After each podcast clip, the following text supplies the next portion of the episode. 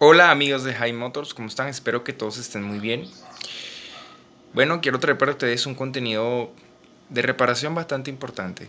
Es para que ustedes aprendan a cambiar una bombilla, o por lo menos aprendan a diagnosticar cuál es el problema.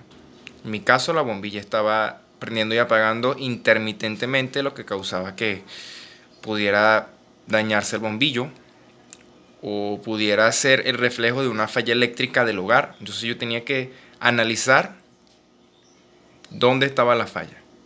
Y en el video les muestro qué fue lo que hice. Tomé el tester, probé, quité bombilla, cambié socket, hice varias cosas. Y bueno, como resultado el socket debe que estaba dañado. Pero si no hago esta reparación, el bombillo se puede dañar y habrá que comprar otro.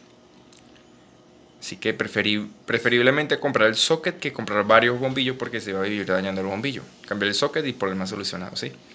Bueno muchachos, espero les guste. Nos vemos pronto. Bueno muchachos, para comenzar tuve que bajar el bracket. Esa es una luz que estoy utilizando para poder alumbrarme porque el sitio de trabajo estaba muy oscuro. Bajar el bracket, luego bajar el socket, quitar el adhesivo que sostiene cada cada cable del bombillo, saqué el bombillo y luego separé cada cable.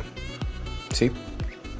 Esto hizo que bueno, yo pudiera separar el bombillo, separar el socket y separarlo de la corriente, de la fuente de corriente de casa. Así podría yo analizar cada cable, cada contacto por separado. Bueno, allí lo que hice fue colocar el tester en continuidad, no sé muy bien porque el bombillo lo tengo en contraluz, lamentablemente.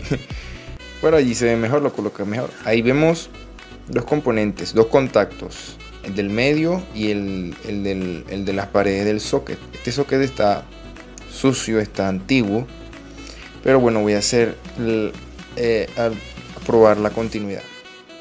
Tengo que hacer colocar una punta en uno de los de la punta de los cables y luego probar en la parte de adentro. Él tiene que sonar en la escala de continuidad en algún contacto de adentro. Si no suena en ninguno, entonces está malo.